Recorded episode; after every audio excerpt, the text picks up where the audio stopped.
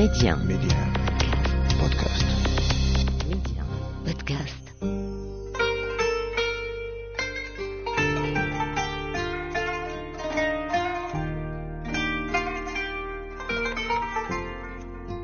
إن كان لنا من اسمنا حظ فلنا من اسمها حظوظ عظيمة إنها الخير الذي وسع المعرفة بعلومها وآدابها إنها الولية الصالحة التي لم تحجبها أمور الدنيا عن الدين حتى صارت رمزا للعقيدة الأشعرية. عالمة معلمة تتلمذت على يد شيخها عثمان السلالجي فكانت الوصلة بين برهانيته والمريدين.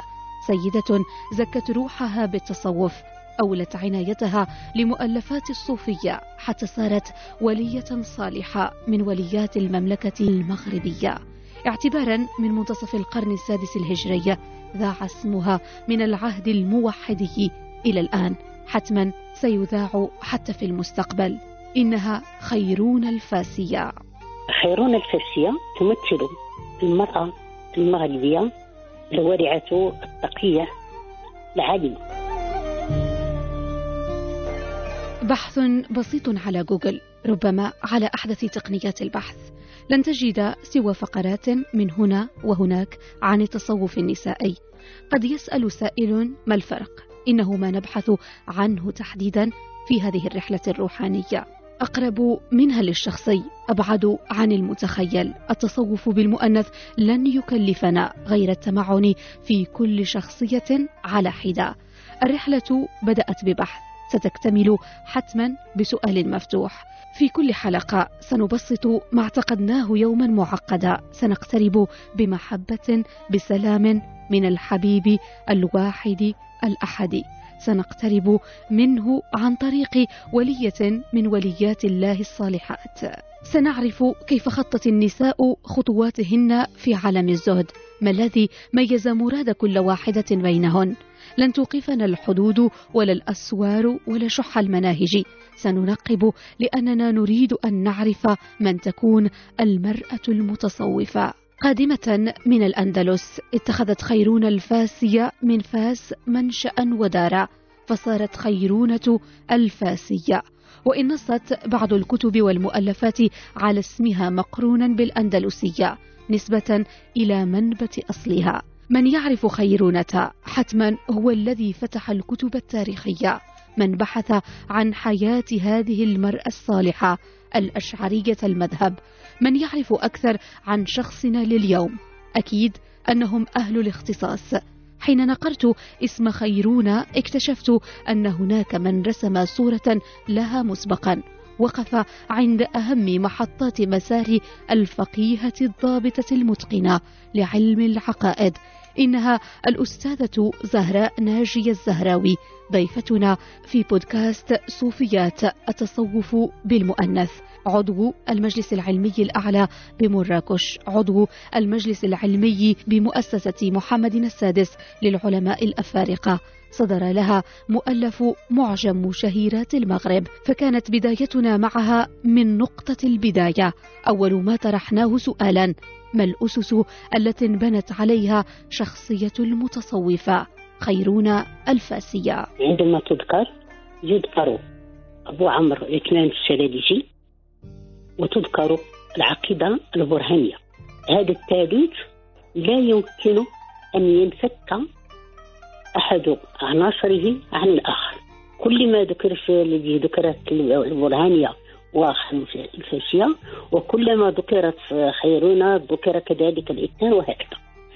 إذا خيرون الفاشية ما عرف عنها.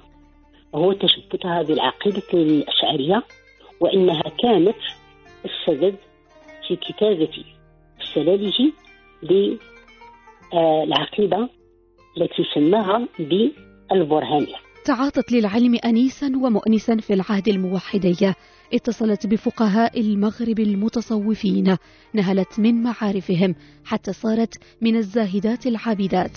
اللواتي نقلن البرهانية إذا. لكن لنعد إلى الأصل تابعنا الحوار مع ضيفتنا على هذا النحو. خيرون الفاسية هل هي من فاس أم جاءت من الأندلس إلى فاس؟ حقا خيرون آه، من اسمها.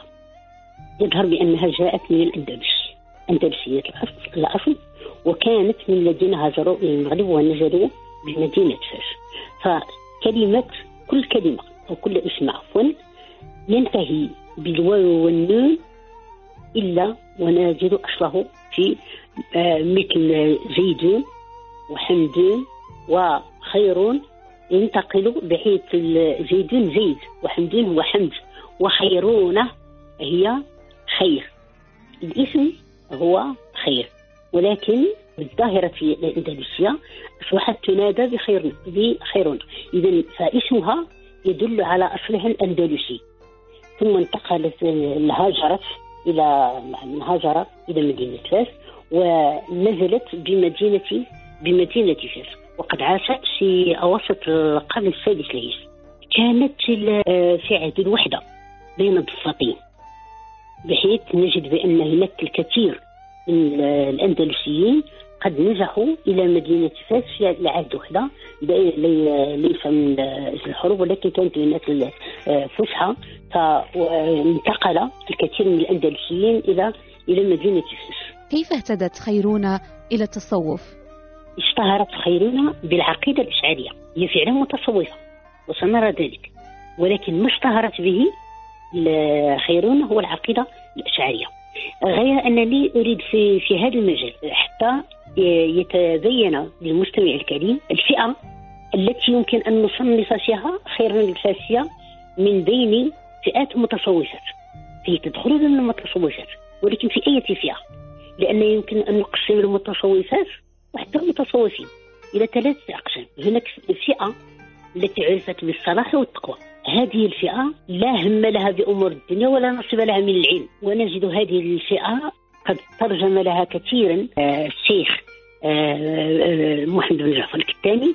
في كتابه سلوة الأنفاس وهي فئة كانت ساقطة التكليف أغلبها كان ساقط التكليف بحيث تأتي أشياء تبدو للوهلة الأولى بأنها خارجة عن الأخلاق إلى غير ذلك ولكن هذه وأكثرها مما نسميه بالمجدوب كانت هناك مجدوبات ويمكن أن أذكر كمثال على ذلك في ميدان فاس المجدوبة صفية لبادة وكان يتبرك يتبرك بها الشيخ تودي بن سودة لأن لهن كرامات وهذه الكرامات لا يمكن أن ينكرها أحد وقد أقر بها كبار العلماء وعلى رأسهم الإمام الإمام الغزالي.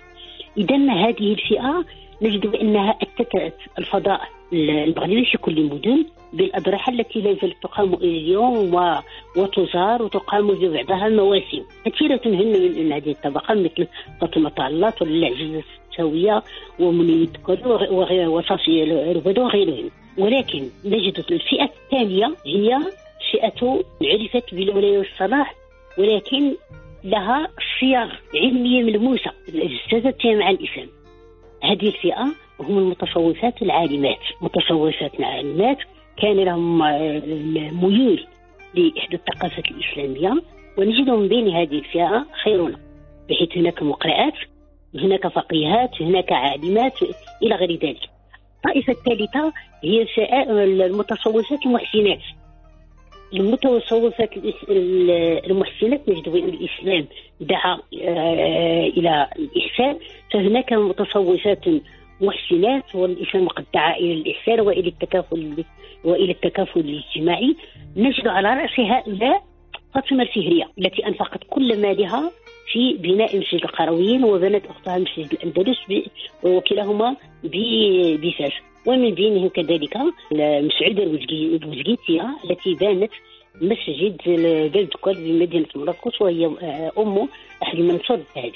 إذا نجد بأن كل آه، هؤلاء النسوة يدخلن ثم هناك فئة رابعة عفوا وهي فئة آه، اهتمت بإصلاح ذات البين وحقن الدماء وهي مثل لذلك العزيزة السكسوية. إذا المتصوفات لم يكن يعني منعزلات على المجتمع. ويمكن أن, أن, أن نقول بأنهم كانوا كانت هؤلاء المتصوفات تراث لا مادي. وكانت هذه الفئات كذلك حتى عند الرجال. عندما ننتقل إلى خيرون الفاسية نقول بأن المغرب عموما كل المغاربة اسسوا هويتهم الدينية على الثوابت الأربعة العقيدة الاشعريه التي تؤثر الإيمان المذهب المالكي الذي يؤطر الإسلام والتصوف السني الذي يؤطر الإحسان ثم إمارة المؤمنين. الثلاثة الأولى نجد بأنها تحقق ما جاء في الحديث النبوي الذي يعرفه كل مغربي منا وهو حديث جبريل. فيه الإيمان والإسلام والإحسان. إذا هنا هذه الطائفة عرفت كل ذلك ووقفت عند الإحسان. أن تعبد الله كأنك تراه فإن لم تكن تراه فإنه فإنه يراك. هذه الطائفة من هنا سندخل إلى خير المساسية. كانت يعني طائفة عالمة. كل واحد في بابها أو في مجالها. من فقه وقراءات وتفسير وحديث وأصول فقه وغير ذلك. وكانت ملازمة لأهل ذلك الفن التي اختصت به. ولكنها اهتمت كذلك بتزكية نفسها. وبحياتها الروحية. نزولا عند قوله سبحانه وتعالى ونفس وما سواها فألهمها فجورها وتقواها قد فلح من زكاها وقد خاب من دساها إذا لهذه التزكية نجد بأن المتصوف الحقيقي لا بد وأن يكون له شيخ ويقول المتصوف من لا شيخ له فشيخه الشيطان. في زمن تسارعت فيه العقائد اتجهت خيرونة إلى شيخها عثمان السلالجي فكان طريقها لتعرف أكثر عن المذهب الأشعري. هذا الشيخ كان مربي روحي وكان عارفا بالله يدل على على طريقة المصاحبة المصاحب وهو المريد تربية وتعليما لا يكتفي بالتربية الروحية. ولكنه هناك تعليم وهناك تربية روحية. حتى يبقى عنصر فعال في المجتمع. لأن الزاهد يعتكس ويبتعد عن المجتمع. بين المتصوف له خدمة يعرف أن مسؤول كذلك عن خدمة المجتمع. والرجال المتصوفة لهم مواقف كثيرة وكثيرة جدا في كثير من من الميادين. كحقن الدماء ومساعدة الملوك على مثلا في الحروب. إذا هذا هذا المريد له تربية روحية معرفية ولا يفصل بين الرسالة الدينية والرسالة الروحية. إذا نجد بأنه صهرهما معا فكان في فكون معا آه، ما يمكن آه، كون معا. الإسلام الإسلام الصحيح يمكن أن يرجع إليه. وهنا نجد بأن الشيخ له ثلاث ثلاث أبعاد في مريده اللي هو يمكن أن نقول تلميذة. هناك بعد جسدي لأن الشرع آه، يدعو إلى الضرورات الخمس الحفاظ على النفس والعناية بالصحة. هناك كذلك البعد الفكري. ينمي عقل مريده ويرقيه بالعلم. ثم هناك البعد الروحي وهنا تطبق الآية الكريمة بترقية النفس وتزكيتها إلى أن تصل إلى مدارج الكمال بلا ارتقاء في مراتب الصوفية إلى أن يصل مرتبة القطبية خيرنا الفاسية تتلمذت على السلالج بحيث كانت تجلس إليه واستهوتها العقيدة الإشعارية بعد أن تضلعت في العلوم الشرعية من حفظ القرآن ومن تفسير الحديث ومن أصولية كانت لها عناية بالتصوف وكذلك بملازمة أهله وعلى رأسهم السلاجي دراسة العقيدة الإشعارية كانت تحضر مجالس أبي بكر السراجي وهو إمام أهل في العقيدة لكن فضولها العلمي رغبها في الوقوف على حقيقة هذا السياق العقدي الأشعري وكان قد تميز به كل الغرب الإسلامي. وكان أستاذها راسخ العلم في علم العقيدة وكان يكنى آنذاك بإمام أهل المغرب في الاعتقاد. ماذا فعلت خيرونة بحيث لها الفضل كبير في ظهور العقيدة البرهانية. كانت تطلب منه أن يكتب لها لوحا أو مقالا في العقيدة الإشعارية. تذهب لكي تحفظه وتستمع فيه. بعد أن تحفظه ويختبرها الشيخ السلالجي في هذا الفصل تأتيه لكي يكتب لها فصل آخر.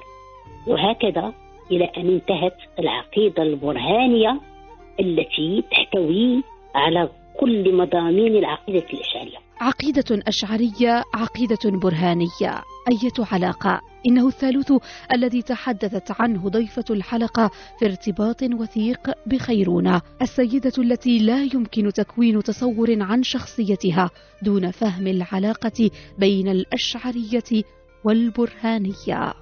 هنا ربما يتبادر إلى الدين وقد يتساءل سائل ما هو حجم هذه العقيدة؟ وهنا سيتفاجأ المستمعون. هذه العقيدة لا تتعدى دفترا صغيرا من يعرف كتاب الأجرومية في النحو كتيب صغير جدا في النحو يشتمل كل النحو. كما لو نقول دفتر 12 كنسمو إحنا دفتر 12 هذا هو حجم البرهانية كتاب صغير جدا. ولكن عندما ننظر إلى هذه البرهانية كان لها تأثير كبير في نشر العقيدة الإشعرية الإشعرية في المغرب. وقد سماه سلالجي بالبرهانية. لماذا؟ لاعتقاده لاعتقاده أو اعتماده على البرهان العقلي في إثبات العقائد الإيمانية. بحيث كان يعتمد النص ولكن كان يتأمل في هذا النص وبحيث يشرح شرحا فكريا معتمدا على الكتاب والسنة وهذا وهذا من خصائص العقل الاشعري وهو اعمال إعمال العقل. هناك نجد بان هذه العقيدة ليتصور الإنسان أن هذا الكتيب الصغير من ورقات معدودة شرحه كثير من الشراح وأصبح هو الكتاب معتمد في العقيدة الاشعريه كتاب خالص ويمكن أن يعتمده أي واحد. مرجعا.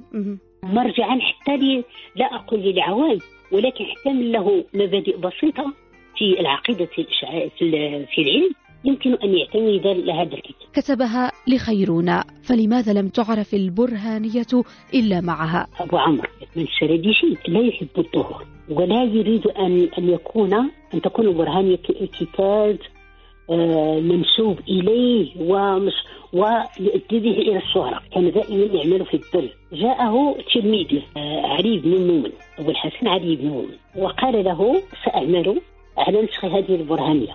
رفض وقال له قال سأكتب له مقدمة وسأنشره. قال له لا تفعل. ربما سيؤدي ذلك إلى الرياء ولا التظاهر لا تفعل. ثم جاء مرة أخرى وطلب منه ذلك. فرفض. لكن هذا التلميذ الذي يمكن أن أقول بأنه بار بأستاذه هذا التلميذ البار بأستاذه كتب فعلا مقدمة ونشر الكتاب. إذا سمعتم يمكن أن أقرأ النص. كان بمدينة ساس امرأة تسمى خيرونة وكانت من الصالحات القانتات الزاهدات الغافلات المؤمنات. ينظر إلى هذه الصفات امرأة قانتة زاهدة مؤمنة صالحة وكانت تعظمه وتوقره وتلزم مجلسه يعني مجلس الذي فرغبت إليه أن يكتب لها في لوحها شيئا آه، تقرأه على ما يلزمها من العقيدة. فكان يكتب لها في لوحة فصلا متى كلفت ذلك. فكانت تحفظه فإذا حفظته محته كتب لها لوحا ثانيا فكان ذلك دأبها حتى كملت عقيدة وكتبتها وكتب وكتبت عنها ولقبت بالبرهانية وصارت بين أيدي الناس. خيرونة كانت رمزا للأشعرية فتحولت أيضا رمزا للمرأة المغربية العالمة. لا يمكن أي أحد أن ينكر بأن هذه العقيدة البرهانية كان الفضل في كتابتها يرجع لامرأة وكانت تدرسها للنساء في مدينة فاس إذا كانت العالية بن كيران تدرس علم المنطق بمسجد القرويين فإن خيرون الفاسية كانت تدرس العقيدة الأشعرية للنساء وحتى للرجال من وراء حجاب بطبيعة الحال. جلست إليها النساء كما جلست لشيخها. نقلت لهن العلم كما نقلته للرجال من وراء حجاب. ركزت على الأم ولها في ذلك غاية. تشكرين على هذا الاختيار لأن في الحقيقة هنا نعطي مثال للنساء المغربيات وما نشرناه من علم. وعلى رأسها ثابت من ثوابت الدينية المغربية. وأول ثابت. وهو العقيدة الإشعارية. ما عرف عن النساء المغربيات. هو آه، أنهن آه، كن آه، يقومن بدروس الوعد والإرشاد. النساء المغربيات عرفنا من لها نصيب من العلم ونصيب من المعرفة فإنها تأتي إلى المساجد وهو آمن للنساء في عهده في ذلك العهد لم تكن هناك مدارس لم يكن هناك مكاتب خاصة بالنساء. فكانت المرأة تذهب إلى المسجد وعرفت نساء كثيرة في المسجد في في مساجد فاس في مساجد مراكش في مساجد المكناس في المدن الكبرى على الخصوص. واستمرت هذه كانوا يعملن في الوحدة الأرشاد ولكن العالمات منهن كان كهم مجالس علم. يسمى اليوم بالكراسي العلمية. كنا آه، يحضرن لهذه المجالس. وكنا يقومن ب ليس الوعظ والإرشاد وإنما التعليم لأن ما تأتيه خير الفاسية وما تأتيه آه، العادية. بالكرام في مسجد القرويين فإنه لم يكن وعظا وإرشادا وإنما كانت دروسا علمية متميزة. ما كانت تفعله خيرنا هو أنه تأخذ كتاب البرهانية وتشرحه لعامة النساء. ما الهدف من ذلك؟ الهدف من ذلك جزاه الله خيرا على حسن نيتها هو نشر العقيدة بين الأمهات. والأم هي الوسيط السيكولوجي داخل داخل الأسرة. بتربيتها يمكن أن تبث هذه العقيدة في الإبناء. وكما يقول أحد أحد الغربيين هناك مقولتان المقوله الأولى بأنه المرأة الأم يجب تربيتها قبل الإبن. يربى قبل ميلاده بعشرين سنة بتربية أمه. إذا كان الأم تحمل معتقدات وأفكار سلبية أو إيجابية فلا بد وأن تزرع في نفس الطفل.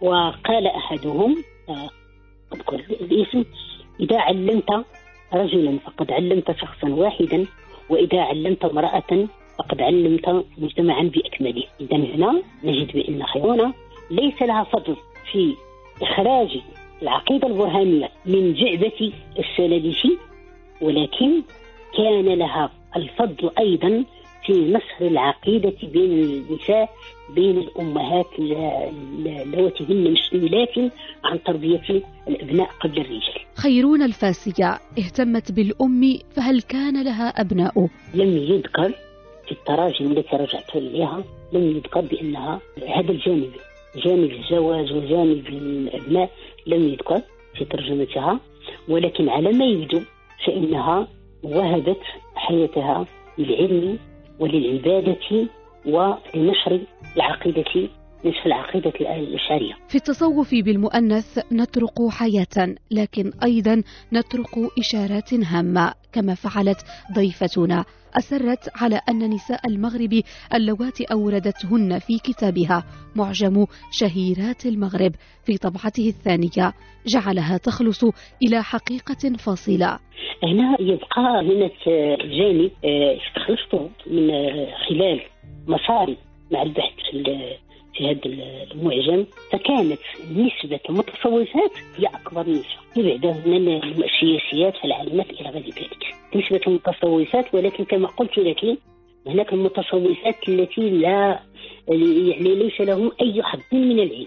ومن غريب الصدف أن هؤلاء المتصوفات آه، يعترف يعترف بهن كبار العلماء. بحيث يتبركون بهم يتبرك بها التوجي بن شدة وفاطمة الصنهاجي يتبرك بها يتبرك بها آه، أحمد القسنطيني ابن قنفذ سوية منيد كادية أول والية صالحة ذكرت في كتاب الدليل والذي أعطى صفحات غير تراجم أخرى. ما يتبرك بها التاديلي صاحب كتاب التشوف. حيث كانت لهن مقاما ولا زالت أضرحتهن يتبرك بها وتزار لمقاماتهن عند الله سبحانه وتعالى. عود على بدء. إذا كانت خيرونة معلمة النساء والرجال. إذا كان شيخها رجل وتعلمت على يده فهل هناك فرق في طريقتها وطريقته؟ هل هناك فاصل بين تصوف نسائي وآخر رجالي؟ نحسم الجدل في الحلقة الأولى. قد يلتقيان في نقطة ما. لا يمكن نقول بأن التصوف النسائي متميز عن التصوف الذكوري. لأن كل متصوفة كما ذكر الشيخ ابن عربي بأن المرأة المتصوفة والرجل المتصوف يلتقيان في الإنسانية وقد تصل الولية الصالحة في باب الولاية إلى درجة القطبية وإلى درجة الفردانية إلى درجات تصوف لا فرق بينها وبين الرجل ولكن ما أريد أن أؤكد عليه هو النوعين الأخيرين من التصوف المتصوفات العالمات والمتصوفات المحسنات. يعملنا ويمكن أن أقول بأن لهؤلاء المتصوفات دور في تنمية المجتمع تنمية المجتمع فكريا وحفاظا على النفس وذلك بنشرهن العلوم بحيث نجد بأن في التصوف التصوف السني يعتمد العلم المتصوف يجب أن يكون عالما وعالما بأمور الدين على الخصوص. فنجد بأن التصوف هو تربية وعمل ومعاملة وتزكية الروح سواء عند النساء أو عند الرجال لا, لا يمكن أن نفرق بين المرأة وبين الرجل في في مجال التصوف لأن المرأة أخذت التصوف عن الرجل عن شيء من الشيوخ إذا الإنسانية نقطة الالتقاء التصوف بالمؤنث لا يختلف عما هو مذكر خيرونة العالمة دليل على ذلك. خيرونة التي رحلت سنة 94 و500 هجرية. تقول بعض المراجع إن لمكانتها العلمية والدينية سبب في دفنها بجانب شيخها السلالجي في باب مفتوح بفاس المغربية.